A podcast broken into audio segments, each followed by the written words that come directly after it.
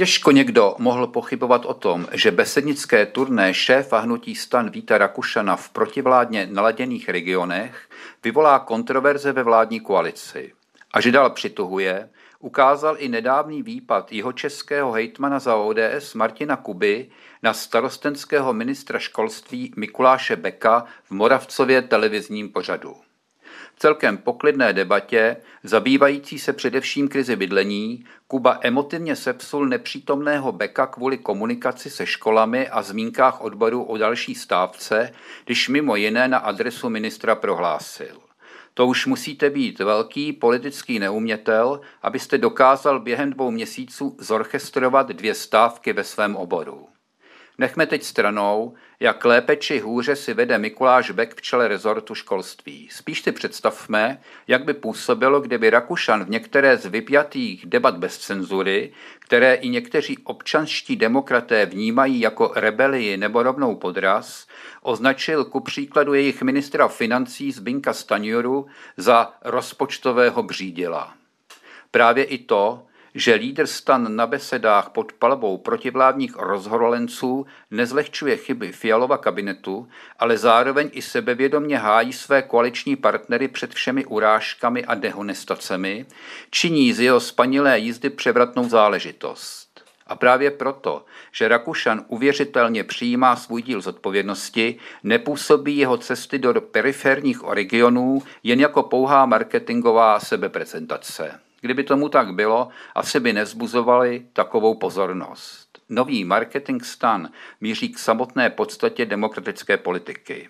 A tou by měla být spontánní diskuse s veřejností, kdy představitelé moci se nevyhýbají ani veskrze nepřátelsky naladěnému publiku, kdy mezi nimi a občany není žádné médium ani sociální síť a každý mluví sám za sebe. Právě v takovém střetu tváří tvář se častěji ukáže, kdo je kdo. A náhle je mnohem lépe vidět na lži a manipulace, ať už přicházejí od kohokoliv. Kdy jindy by se nejen Rakušan, ale i další politici vládní koalice měli vydávat do horkých kotlů, než v době, kdy se preference kabinetu propadají do rekordních hlubin. Jistě, argumentačně zdatných osobností, schopných mluvit k lidem srozumitelně a získat si respekt i v nepřátelském prostředí je v řadách koalice poskrovnou. Tím spíš by se do toho měli pustit politici schopní vyslat silný impuls v komunikaci s voliči. Paradoxně k nim můžeme počítat i Martina Kubu. Ten se ale soustředí na obhajobu hejtmanské pozice, přičemž své billboardy nepovažoval za nutné ozdobit značkou ODS což mu ale nebrání v četných rozhovorech torpédovat další smysl koalice spolu, když například hlásá, že ODS musí umět porazit Andreje Babiše sama bez koalic čímž jenž popírá převažující zkušenosti z řady postkomunistických zemí, že populistické vůdce a autokraty lze porazit jen spojenectvím demokratických sil. Martin Kuba se tak postupem času stal jednou z nejvýraznějších tváří postklauzovského křídla ODS, které by spíš než klasickou vládu konzervativců a liberálů uvítalo spojenectvím s Babišovým antisystémovým hnutím ANO.